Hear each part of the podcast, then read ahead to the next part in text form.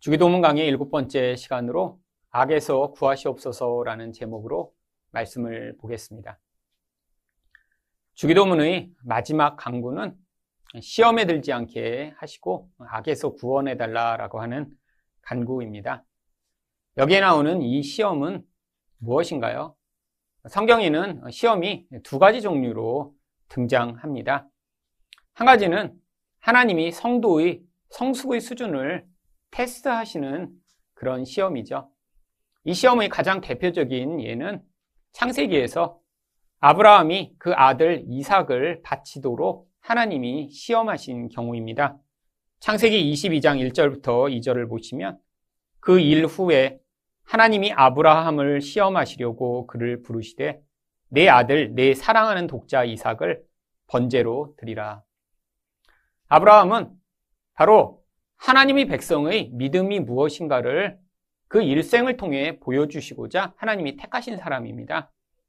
눈에 보는 것을 의존하고 살던 마치 우리와 똑같은 자인데 하나님이 그의 일생 가운데 끊임없이 개입해 오심으로 말미암아 나중에는 그 모든 눈에 보는 것에 대한 의존을 벗어버리고 이제 하나님만을 의존하는 자리에 서게 되었죠. 그런데 이런 의존은 내적인 것입니다.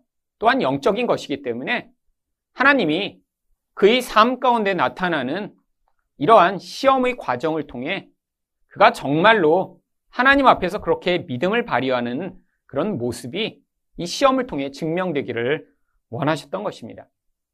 그런데 이렇게 하나님이 아브라함을 시험하셨다라는 구절도 있는데 또한 성경에는 하나님은 인간을 시험하시지 않는다라고 하는 구절이 또한 등장하기도 합니다.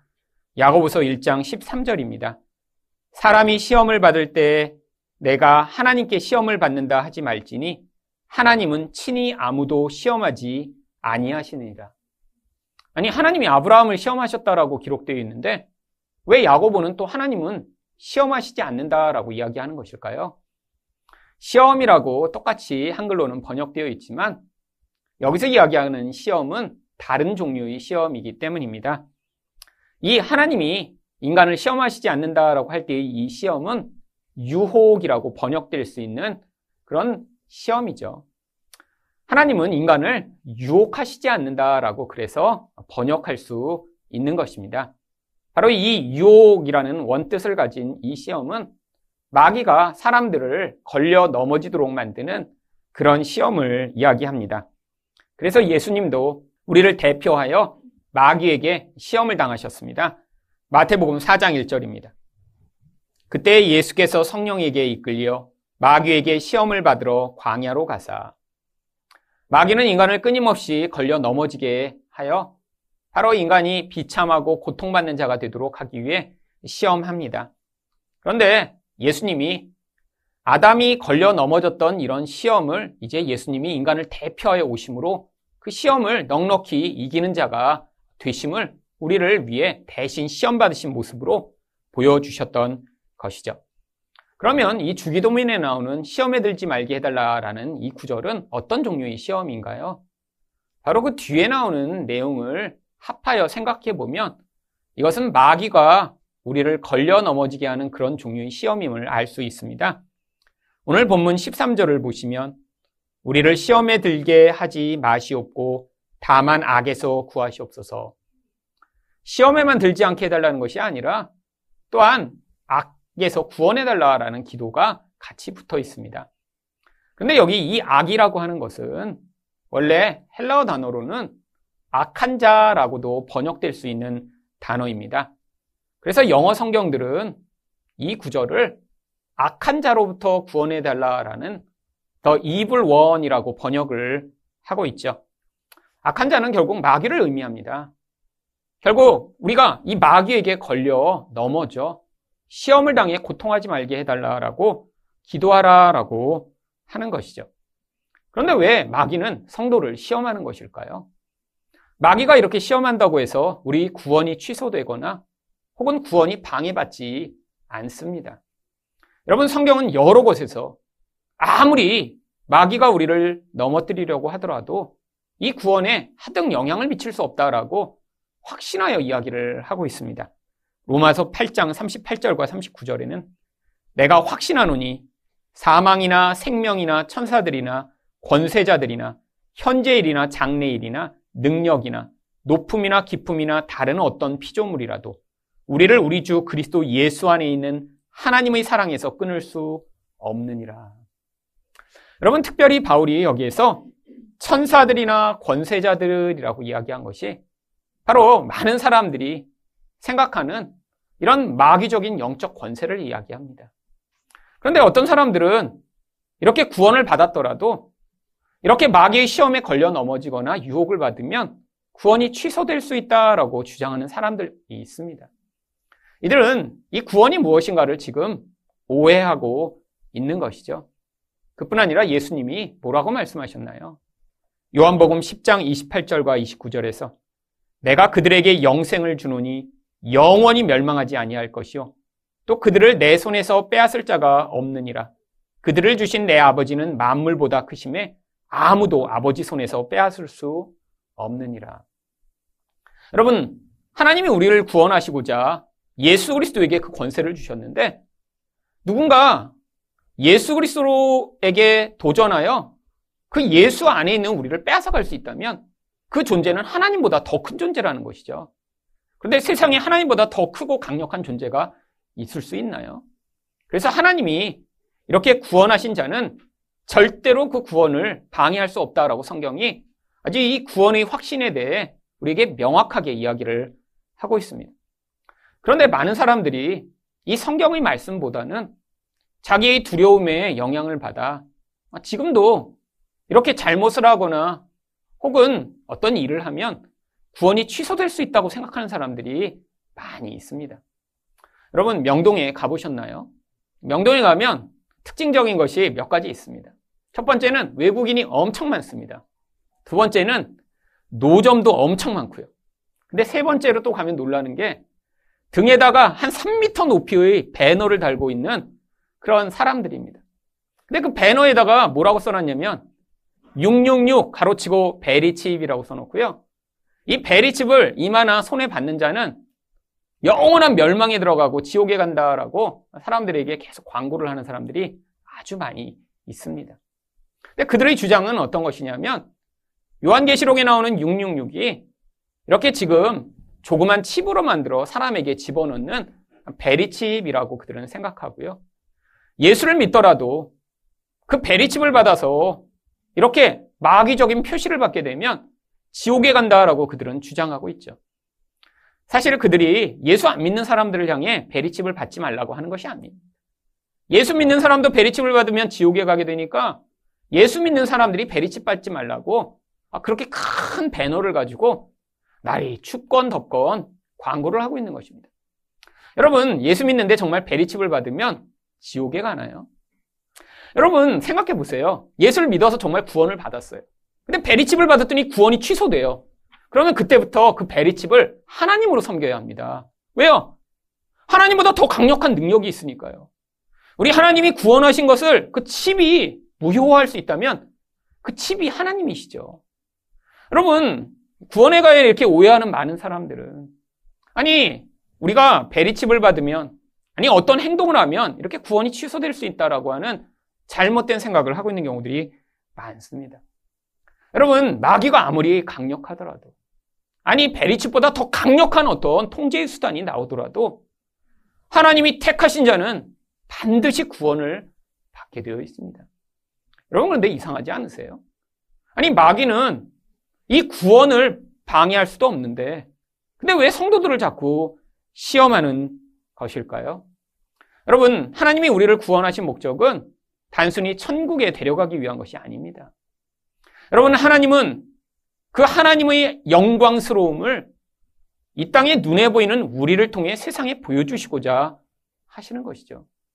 여러분 그런데 우리가 이렇게 마귀의 시험에 넘어지게 되면 어떤 결과가 나타나나요? 우리는 하나님의 자녀로 택함을 받아 우리 인생을 통해 우리가 하나님의 자녀임을 드러내야 합니다. 아니, 자녀는 부모의 모습을 담게 되어 있죠. 여러분, 제 아이들을 보시면 제 얼굴이 떠오르시죠? 음, 여러분의 자녀를 봐도 그렇습니다. 아, 물론, 누구를 더 많이 닮았느냐는 약간 차이는 있겠지만, 자녀와 그 가족들이 모여 있으면 한 가족인 게 너무 명확해요. 여러분, 얼굴만 그런가요? 습관도 얼마나 닮았는지 모르더라고요. 제가 아는 목사님이 있는데 잘때 꼭 이렇게 팔베개를 하고 자는데 이렇게 하고 잡니다. 그래서 이렇게 고개를 세우고 자요. 그래서 같이 수련회를 갔는데 얼마나 불편해요. 이러고 이렇게 하고 고개를 숙여서 모두가 자는 걸 이렇게 보면서 야 신기한 인간이다 그랬는데 다섯 살짜리 아들이 똑같이 그렇게 하고 잔대요 집에서. 여러분 가르치지 않았는데도 배우는 거예요. 똑같은 모습을 드러냅니다. 아 그래서 아 내 자식이구나 알게 되는 거죠. 여러분 하나님이 원하시는 게 그거예요. 여러분 눈에 보이지 않는 하나님이십니다. 그런데 모두 타락해서 다 마귀처럼 살고 있어요. 근데 그 중에 하나님이 우리를 특별히 택하셔서 이런 마귀처럼 살아가고 있는 세상 가운데 하나님의 모습을 보여주어 아, 눈에 보이지 않는 하나님이 이런 분이시구나라고 사람들이 알 수 있도록 우리를 택하셨는데 시험에 넘어지게 되면 결국 우리 본성, 우리 습관, 우리 옛 모습대로 세상 가운데 하나님의 모습이 아니라 마귀처럼 살아가게 되는 것입니다. 여러분, 만약에 어느 집에 아이가 있는데 아니, 집에서 내 마음대로 살 수가 없어요. 아, 이 아이가 막 사탕과 초콜릿만 좋아해서 밥도 안 먹고 맨날 사탕을 먹으려고 그러니까 엄마가 사탕 못 먹게 해요. 아니, 맨날 게임만 하고 싶은데 엄마가 게임을 하루에 30분만 해야 돼. 하루 종일 자기는 10시간도 게임을 하고 싶은데 30분밖에 못 해요. 매일매일 힘듭니다. 그래서. 아, 그리고 엄마가 공부를 하라고 그래, 또. 아니, 공부 안 하고 싶은데 왜 자꾸 공부하라고. 그리고 잘못하면 야단도 쳐요. 그래서 마음에 이제 의심을 하기 시작했습니다. 내 엄마 아닌 것 같아, 아무래도. 그런데 옆집에, 아니, 옆집에 어떤 아주머니가 계신데, 갑자기 잘해줘요. 얘야, 일로 와봐. 아, 그러더니 그 집에 갔더니, 사탕을 그냥 원하는 대로 다 줘요, 막. 그 다음에 하루 종일 게임해도 괜찮아. 아, 그리고 공부하는 얘기를 한마디도 안 해요. 어, 그, 그래서 저 엄마가 내 엄마인가? 그랬더니, 그 아주머니가 비밀을 알려주겠다고 한 거예요. 그랬더니, 사실은 지금 네가 살고 있는 그 엄마가 네 엄마가 아니야. 어, 그래서 이 아이가 그 말을 믿게 됐어요. 왜 자기 엄마는 맨날 공부하라고 하지 게임 못하게 하는데 어, 이 아줌마는 친하게 잘해줘요. 여러분 근데 그렇게 하고 집에 돌아왔다고 생각해 보세요. 그때부터 엄마가 사탕 먹지 말라 그러면 아이에게 어떤 마음이 들까요? 아, 이내 엄마도 아닌데 왜 나한테 이렇게 하지? 공부하라고 하면 어, 왜 나를 이렇게 자꾸 압박하지? 그런데 진짜 엄마가 아닌 그 나쁜 사람이 이 아이를 그렇게 꼬드겨 나중에 자기 앵벌이 그런 집단에 집어넣으려고 그 아이를 꼬드기고 있다면 여러분 그 아이가 그래서 그 나쁜 사람이 말에 속아 넘어가 살고 있다면 이게 얼마나 비참한 것일까요? 여러분 이게 바로 마귀가 하려고 하는 것입니다. 여러분 하나님 백성이에요. 그런데 이런 마귀 꼬드김과 시험에 넘어가 마귀처럼 살고 있는 사람들이 얼마나 많이 있나요? 여러분 매스컴에서 우리는 자주 그런 이야기를 듣습니다. 교회예요. 그런데 아니 세상의 집단보다 더 못한 수준으로 살아요. 자기들이 욕심을 이루고자 거짓말을 하고 남을 속이고 또 자기들만을 위해 존재하는 그런 집단. 아니 예수 믿는 사람이래요. 목사래요. 장로래요. 집사래요. 그런데 세상 사람의 수준보다도 못한 모습으로 살면서 이 하나님에 대해 정말 먹칠을 하는 그런 모습을 보일 때. 여러분, 이게 바로 하나님의 영광을 가리고 마귀의 시험에 넘어가 결국 마귀와 같은 영향력을 확산하게 되는 것이죠. 여러분, 하나님은 우리가 하나님과 같은 모습으로 세상에 살기를 원하십니다. 하나님의 모습이 무엇인가요? 죄가 없는 거룩함이죠. 하나님의 모습이 무엇인가요? 자기 이기성을 벗어난 사랑하는 모습이죠. 여러분, 내 세상에 있는 사람들이 그렇게 거룩한 모습으로 살고 또한 이기성을 벗어나 온전한 사랑으로 살아가고 있나요? 세상에선 그런 모습을 찾아보기 힘듭니다. 다 자기 욕망을 이루기 위해 살잖아요. 남을 언제든지 짓밟잖아요. 그리고 그러면서도 죄를 지으면서도 그게 부끄러운 일인지도 알지 못한 채 살아가잖아요. 여러분, 하나님은 우리를 바로 이런 하나님의 자녀로 부르셔서 죄가 없이 살아가는 것이 무엇인가를 세상에 보여주시고자 하신 것입니다. 그래서 베드로전서 1장 16절에 기록되었을 때 내가 거룩하니 너희도 거룩할지어다. 여러분, 거룩이란 그 하나님의 존재적 속성은 세상에는 잘 드러나지 않습니다. 근데 하나님이 우리를 통해 이런 죄와 관계없는 삶이 무엇인가를 보여주시고자 하는 것이죠. 또한 하나님의 관계적 속성인 이 사랑을 보여주시고자 하십니다. 요한일서 4장 12절을 보시면 어느 때나 하나님을 본 사람이 없으되 만일 우리가 서로 사랑하면 하나님이 우리 안에 거하시고 그의 사랑이 우리 안에 온전히 이루어지느니라. 여러분 하나님을 볼 수 있는 사람은 아무도 없습니다. 그런데 하나님을 볼 수 있대요. 어떻게요? 세상에선 볼 수 없는 그 사랑의 모습으로 살아가는 사람들을 통해서요. 여러분, 이게 바로 우리가 하나님의 자녀로 부름받고 구원받은 목적입니다.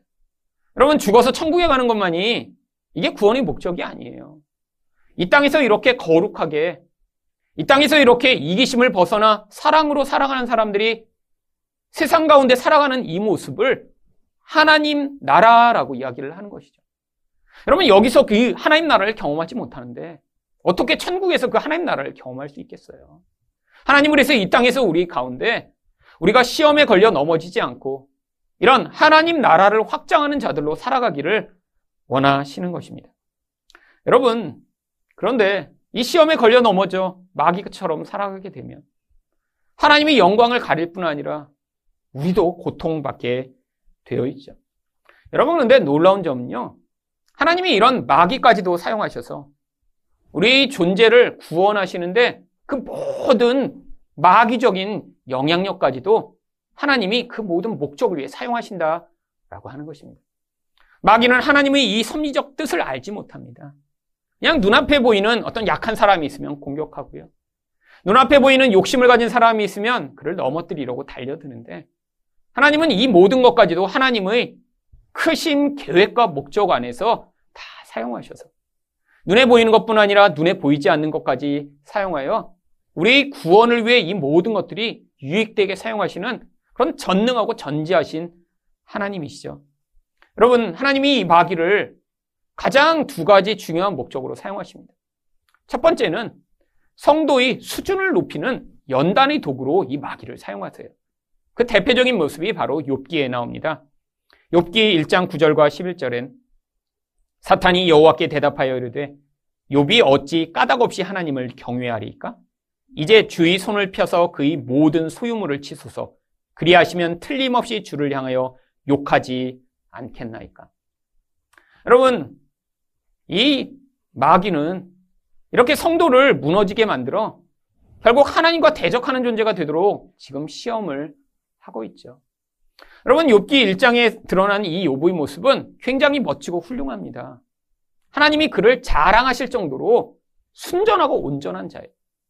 여러분 그런데 그것이 그가 완전한 존재라는 뜻인가요?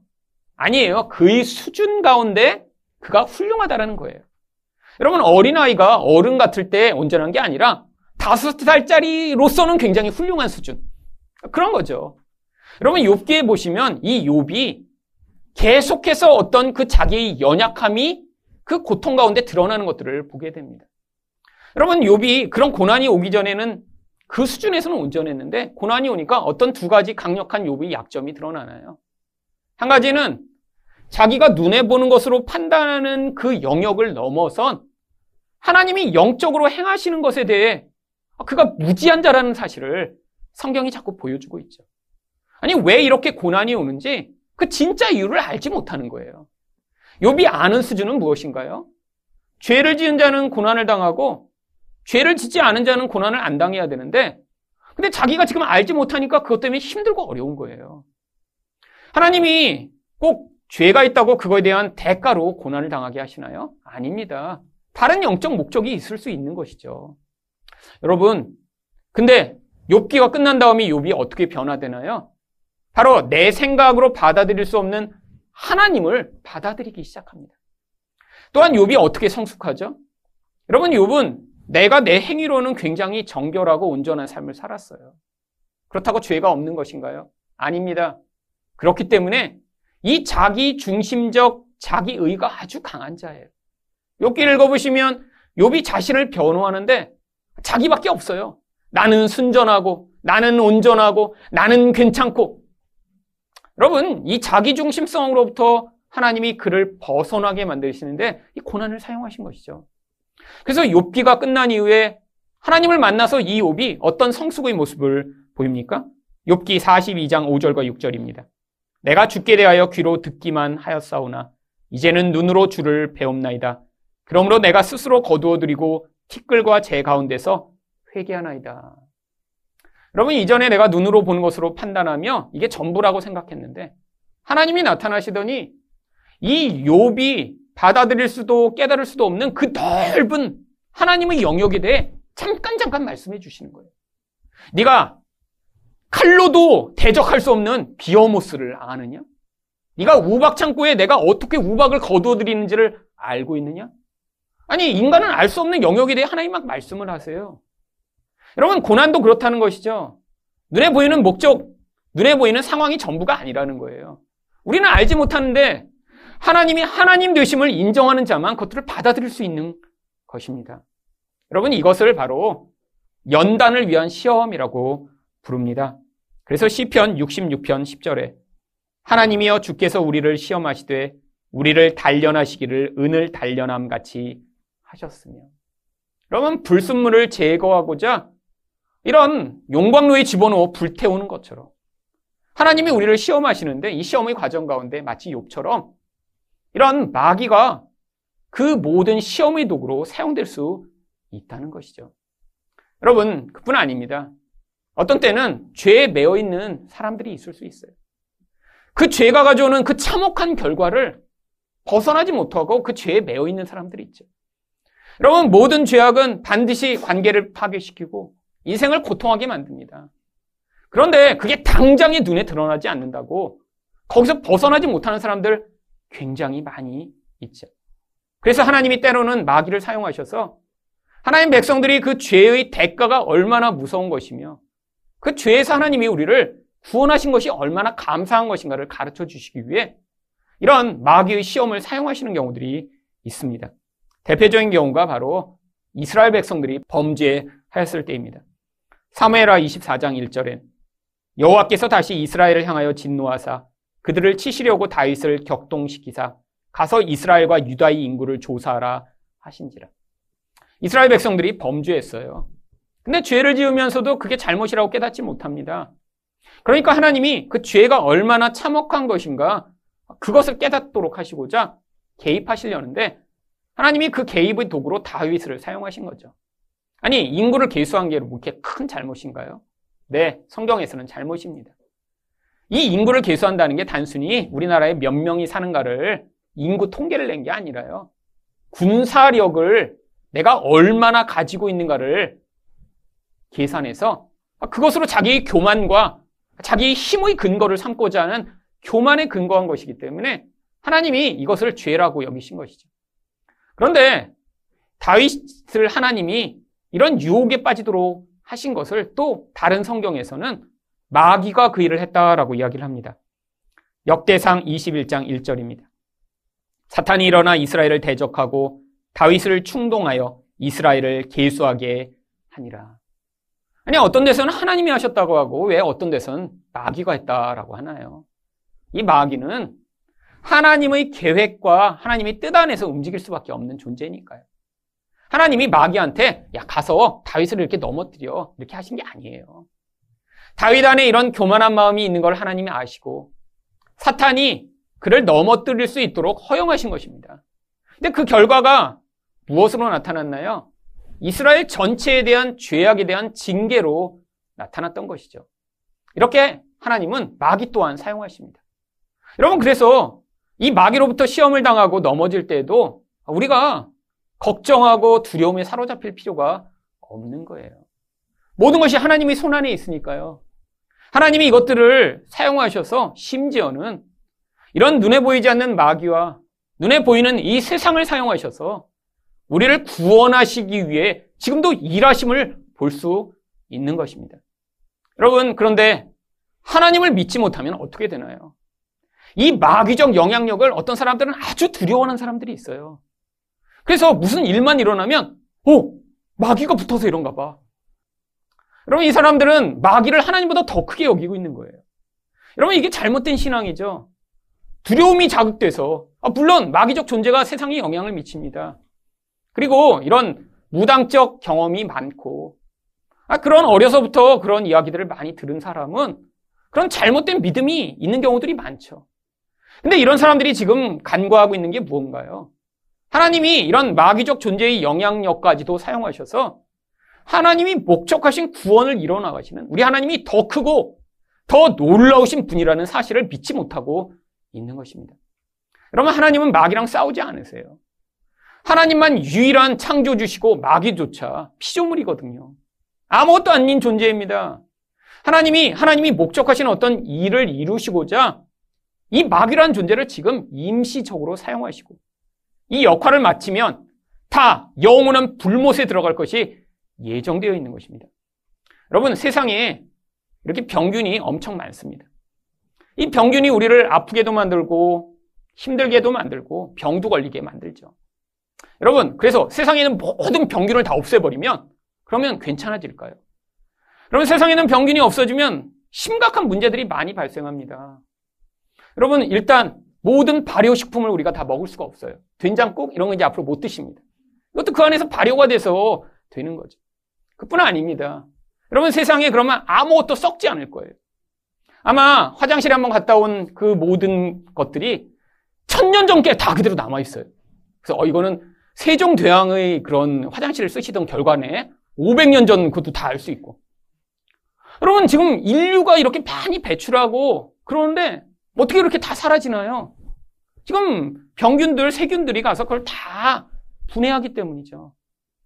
여러분, 병균이 다 사라지면 안 됩니다. 세상에 많은 일들을 우리가 알지 못하지만 또 그 균들이 하고 있죠. 여러분, 마치 그런 거예요. 이 모든 세상을 하나님이 눈에 보이지 않는 세상을 통제하시고 다스리심으로 그게 하나님 백성의 유익을 위해 지금 일하고 계신 하나님을 믿으셔요. 여러분, 보이지 않는 마귀 그 영향력을 두려워하지 않고 하나님을 신뢰하는 자로 살아갈 수 있는 것입니다. 여러분, 그런데 왜 우리가 시험에 자꾸 드나요? 여러분, 성경은 시험에 드는 몇 가지 이유를 이야기합니다. 첫 번째는 우리 육신이 연약하기 때문입니다. 마태복음 26장 41절입니다. 시험에 들지 않게 깨어 기도하라. 마음에는 원이로 돼 육신이 약하도다. 이 육신에는 우리 육체를 이야기하기도 하죠. 하지만 이 육체를 벗어난 우리의 본질적 연약함을 이야기하는 것입니다. 우리가 올바른 것만 결정할 수 없고, 우리가 늘 두려워하고, 우리가 늘 연약하여 걸려 넘어지는 그 모든 옛사람의 존재를 육신이라고 이야기를 하죠. 또한 우리 안에 절제하지 못함 때문에 자꾸 시험에 걸려 넘어집니다. 고린도전서 7장 5절입니다. 너희가 절제하지 못함으로 말미암아 사탄이 너희를 시험하지 못하게 하려 함이라. 여러분 절제하지 못하는 사람은 시험에 더 많이 걸려 넘어지게 되어 있습니다. 근데 이 절제하지 못함이 뭐와 관련이 있나요? 그 사람 안에 있는 욕망과 관련이 있는 것이죠. 그래서 욕심이 많은 사람일수록 시험에 더 많이 넘어지게 되어 있습니다. 디모데전서 6장 9절을 보시면 부하려 하는 자들은 시험과 올무와 여러 가지 어리석고 해로운 욕심에 떨어지나니 곧 사람으로 파멸과 멸망에 빠지게 하는 것이라. 여러분 결국 마귀가 누군가를 시험할 때 걸려 넘어졌다면 그게 다 그 사람이 가지고 있는 약점이며 연약한 것이죠. 여러분 그런데 하나님이 이런 약점으로부터 우리를 벗어나게도 하시고 때로는 이 약점으로 말미암아 끊임없이 죄악을 생산하고 있다면 그 죄악으로부터 벗어나도록 만드시기 위해 이런 모든 마귀를 사용하시는데 아니 그러면 왜 우리가 기도를 해야 하는 것일까요? 기도하지 않아도 하나님이 이렇게 구원을 이루어 나가시면 그냥 가만히 있어도 되지 않나요? 아닙니다. 기도하지 않는다는 건요. 다른 말로 이야기하면 내가 내 삶을 내 힘으로 다 다스릴 수 있고 이 모든 것들을 이겨낼 수 있다라고 하는 철저한 교만의 태도이기 때문이죠. 결국 기도하지 않는다는 것은 교만하기 때문에 내가 지금 영적으로 이렇게 연약하여 마귀의 밥이 될 그런 아주 위기 상황에 있는데도 그걸 깨닫지 못하고 눈에 보는 것만으로 스스로 나의 인생을 잘 할 수 있다고 착각한 채로 살아가고 있는 것입니다. 여러분 그래서 이렇게 기도한 것과 기도하지 않은 것은 아주 엄청난 다른 결과를 나타냅니다. 여러분 성경에 바로 이런 대표적인 사람이 베드로가 나옵니다. 여러분 베드로는 이런 자기 확신과 열심이 아주 충만한 사람이었어요. 아마 지금 이 베드로가 저희 교회 다니고 있다면 아마 여기서 모든 사람이 다닌 지 한 1개월 만에 야 저분은 정말 믿음이 특심해. 열심도 많아. 헌신도 아주 그냥 대단해. 아마 모두가 금방 알게 될 거예요. 여러분 그런데 예수님이 뭐라고 그를 향해 말씀하셨나요? 누가복음 22장 31절과 32절입니다. 시모나 시모나 성경에서 이름이 두 번 이렇게 부를 때는 아주 특별한 경우입니다. 한 번만 안 부르시고 두 번을 일부러 부르셔서 어떤 심각한 이야기를 하실 때만 꼭 두 번을 부르세요. 지금 베드로를 향해 예수님이 지금 심각한 얘기를 하고 계신 거예요. 보라, 사탄이 너희를 밀가부르듯 하려고 요구하였으나 그러나 내가 너를 위하여 내 믿음이 떨어지지 않기를 기도하였노니 너는 돌이킨 후에 내 형제를 굳게 하라. 여러분 밀을 이렇게 채로 칠 때 그 밀 겨가 잘게 그 채를 치듯이 움직이듯 지금 예수님이 제자들을 마귀가 쳐서 지금 거기서 다 요동하게 만들려고 지금 시험하려고 한다는 거예요. 근데 예수님이 어떻게 하셨어요? 그들을 위해 기도하셨습니다. 근데 예수님이 특별히 누구를 위해 기도하셨냐면 내가 너를 위하여 기도하였노니 베드로를 위해 특별히 기도하셨습니다. 아니 왜 예수님이 베드로만 이렇게 편애하시죠? 아니요 편애하시는 게 아니라 이 베드로가 시험에 가장 심하게 넘어질 것이니까요. 왜 심하게 넘어지나요? 교만이 가장 크기 때문이죠. 여러분 예수님이 이 베드로를 향해 그래서 뭐라고 말씀하셨나요? 누가복음 22장 34절입니다. 베드로야 내가 내게 말하노니 오늘 다 굴기 전에 내가 세 번 나를 모른다고 부인하리라. 여러분 하나님이 말씀하신 것입니다. 근데 이 말씀을 하시자마자 베드로가 뭐라고 답하나요? 마가복음 14장 29절입니다. 베드로가 여짜오되 다 버릴지라도 나는 그리하지 않겠나이다. 여러분 이게 내적 교만의 가장 강력한 모습이에요. 내면으로 교만한 사람은 항상 어떻게 하는 줄 아세요? 남과 나를 비교합니다. 내가 완전한 존재라고 이렇게 생각하지는 않아요. 근데 여기 있는 모든 사람보다 나는 나. 그래서 예수님이 제자 다른 애들은 다 버릴 것 같아. 요한 아, 안 돼. 내가 몇 년 겪어보니까 쟤는 결정적인 순간에 버릴 것 같고 야고보 야고보 안 돼. 근데 나는 나는 안 버려요. 다 버려도 나는 안 버립니다.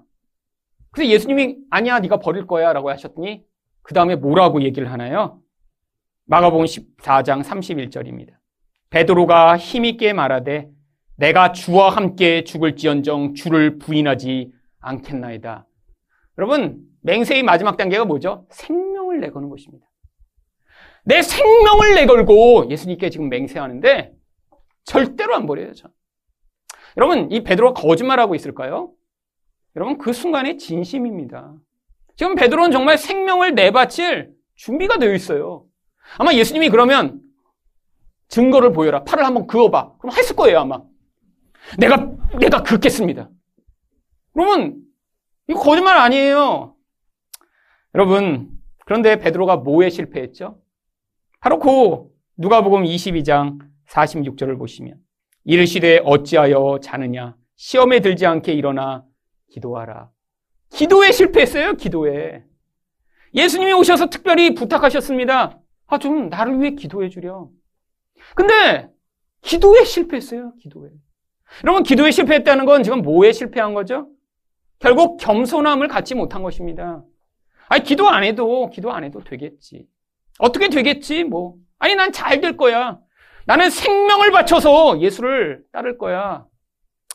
여러분 그랬더니 바로 얼마 되지 않아 무슨 일이 벌어졌나요? 마가복음 14장 50절입니다. 제자들이 다 예수를 버리고 도망하니라. 그러면 이게 한 1년 동안 이렇게 차곡차곡 벌어진 일이 아니라 하루 저녁에 벌어진 일입니다. 저녁에 내가 생명을 바쳐 예수를 따르겠습니다 했어요. 그리고 기도하러 같이 갔어요. 자꾸 자길래 예수님이 자꾸 깨웠어요. 또 자요. 그러더니 기도를 마치시고 났는데 군병들이 잡으러 오니까 그냥 주랭랑을 쳐버렸어요. 근데 이 베드로가 주랭랑 치고 났는데 마음이 자꾸 꺼리핑한 거예요. 그래서 어떡하죠? 베드로는 멀리서 예수를 쫓아갑니다. 그리고 나서 나타난 결과가 무엇이죠? 여종이 예수를 보고 너도 같은 일당이지? 그랬더니 마태복음 26장 72절에 베드로가 맹세하고 또 부인하여 이르되 나는 그 사람을 알지 못하노라. 여러분, 이게 인간의 실체입니다. 자기 맹세로 자기 이 본질을 지켜낼 수 없는 거예요. 아무리 확신하고 애써도 영적 시험을 온전히 통과할 수 없는 게 우리 본질이라는 거예요. 근데 바로 그 순간에 또 무슨 일이 벌어진 줄 아세요? 누가복음 22장 61절과 62절입니다. 주께서 돌이켜 베드로를 보시니 여러분 바로 그 순간에 예수님이 이렇게 하더니 베드로를 눈으로 쳐다보셨어요. 그럼 예수님 알고 계셨고 왜 보셨을까요? 이제 세 번 실패했구나. 물론 그냥 째려보면서 그냥 너 실패했지 이렇게 보신 게 아니라 정말 측은한 눈으로 그냥 우리를 늘 보시듯이요. 우리가 실패해요. 근데 예수님이 이렇게 보시는 게 아니라 우리를 쳐다보세요 그 순간. 여러분 그리고 그 순간 베드로에게 무슨 일이 벌어졌나요? 베드로가 주의 말씀 곧 오늘 닭 울기 전에 내가 세 번 나를 부인하리라 하심이 생각나서 밖에 나가서 심히 통곡하니라. 여러분, 우리 일생에서 반복해서 경험하는 과정이 바로 이거 아닌가요? 하나님, 내가 주를 위해 헌신하겠습니다. 욕심 부리지 않고 잘 살겠습니다. 하나님, 내가 주를 믿겠습니다. 여러분, 그렇게 확신하고 약속했는데. 그 다음에 또 넘어지고 또 넘어지고. 여러분, 그때마다 자책하고 통곡하는 게 우리의 모습 아닌가요? 여러분, 근데 이렇게 시험에 걸려 넘어지는 건 꼭 필요한 일입니다. 왜요? 교만한 채로는 하나님이 우리 인생을 붙들어 우리 인생을 주관하실 수 없으니까요.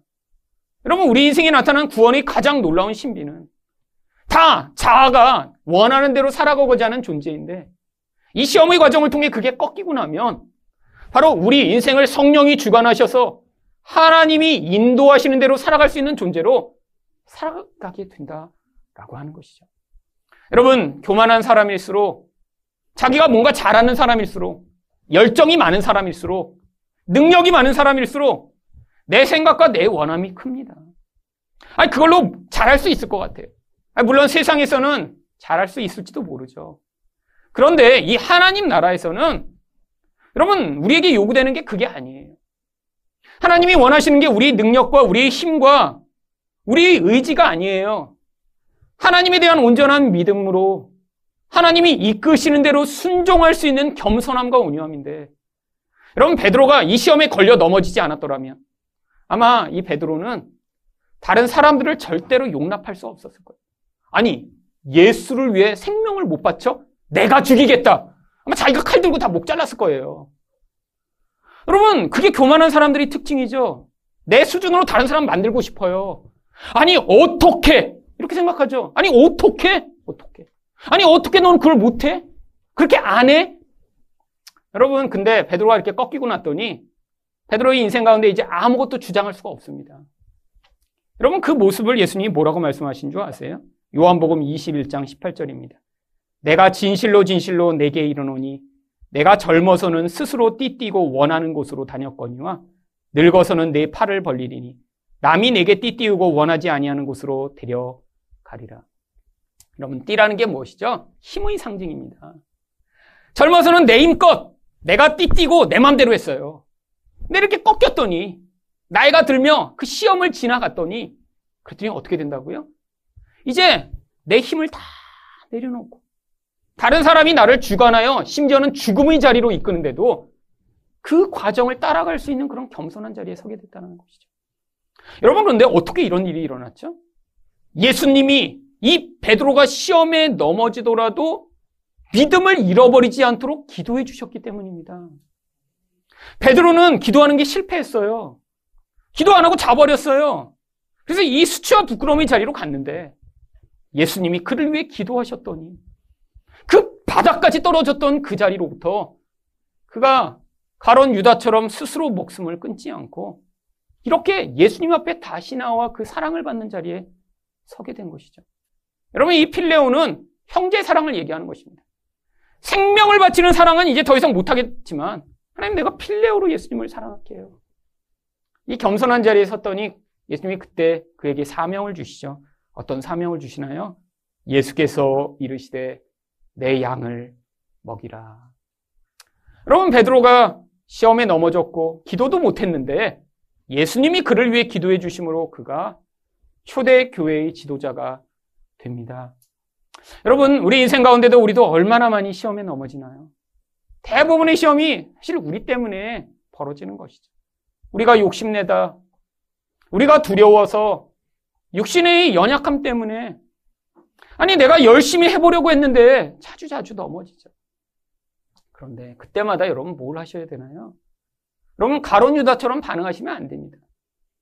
여러분 베드로처럼 예수께 나아가는 거예요. 우리 예수님은 그 넉넉한 품으로 우리가 실패할 때마다 우리를 품어 주시고 그 자리로부터 바로 우리는 할 수 없는 기도로 우리를 위해 기도해 주심으로 말미암아 우리가 그 과정을 통해 더 성장하고 성숙하여 이 땅에서도 하나님의 모습을 드러낸 자로 살기를 원하시는 것이죠. 여러분, 그래서 우리가 기도해야 합니다. 하나님, 내 인생이 이렇게 마귀에게 사로잡혀 늘 실패하고 이렇게 악을 행하는 자리에 서지 않게 하시고 하나님, 저를 악에서 구원하셔서 하나님, 제가 이런 성숙된 존재로 하나님의 거룩함과 사랑을 보여주는 그런 존재가 될 수 있도록 은혜를 베풀어 달라고 여러분이 기도하실 때. 여러분이 겸손하게 하나님의 그 은혜를 의지하는 때마다 하나님이 여러 가지 시험을 만나더라도 그 시험을 통해 여러분이 성숙하고 성장하여 하나님의 아름다운 모습을 보여주는 그런 자 될 수 있도록 만드시기를 예수 그리스도 이름으로 축원드립니다.